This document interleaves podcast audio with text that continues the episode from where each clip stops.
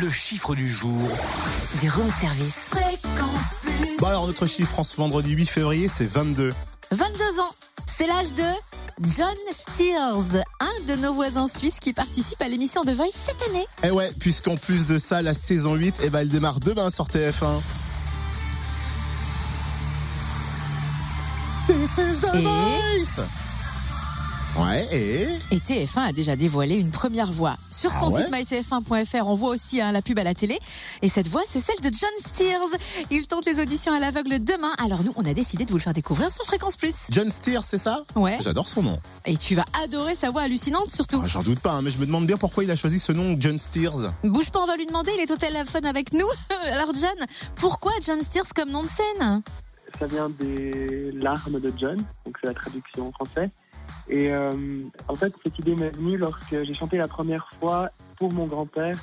Euh, j'ai vu que ça l'avait fait pleurer et moi j'avais quelque chose comme euh, 8 ans. Quand je l'ai vu pleurer, je me suis tellement senti en tout cas fort. Je me suis dit mais comment est-ce que j'arrive à, à émouvoir quelqu'un à, ce point en fait?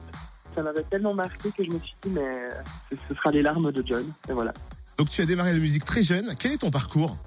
Quand j'étais plus petit, donc, enfin quand j'étais petit, euh, je, je me cherchais euh, dans, dans les hobbies. Il y a tout le monde qui avait un hobby dans ma classe et moi j'avais pas vraiment, j'avais pas grand chose. À un moment donné, je me suis dit non, là il faut que j'ai une passion comme tout le monde.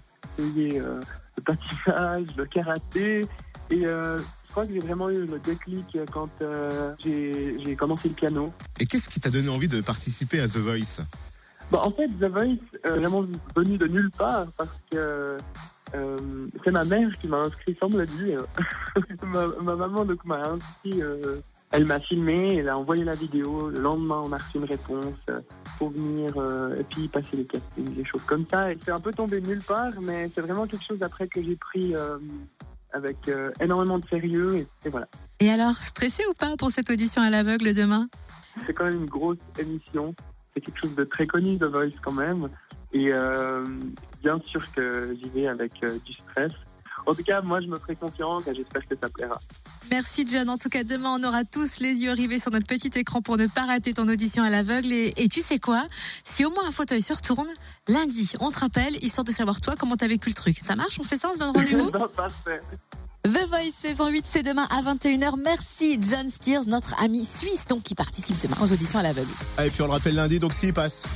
Ouais. Ah cool, j'aimerais bien savoir son ressenti. Vivement, Moi vivement aussi, moi aussi, hein. savoir qui choisit comme coach aussi. Bon, pour faire passer le temps plus vite, j'ai une solution. Deux artistes réunis. Ah oui, toi tu choisis comme coach Rihanna et Calvin Ouais. Harris sur Fréquence Plus.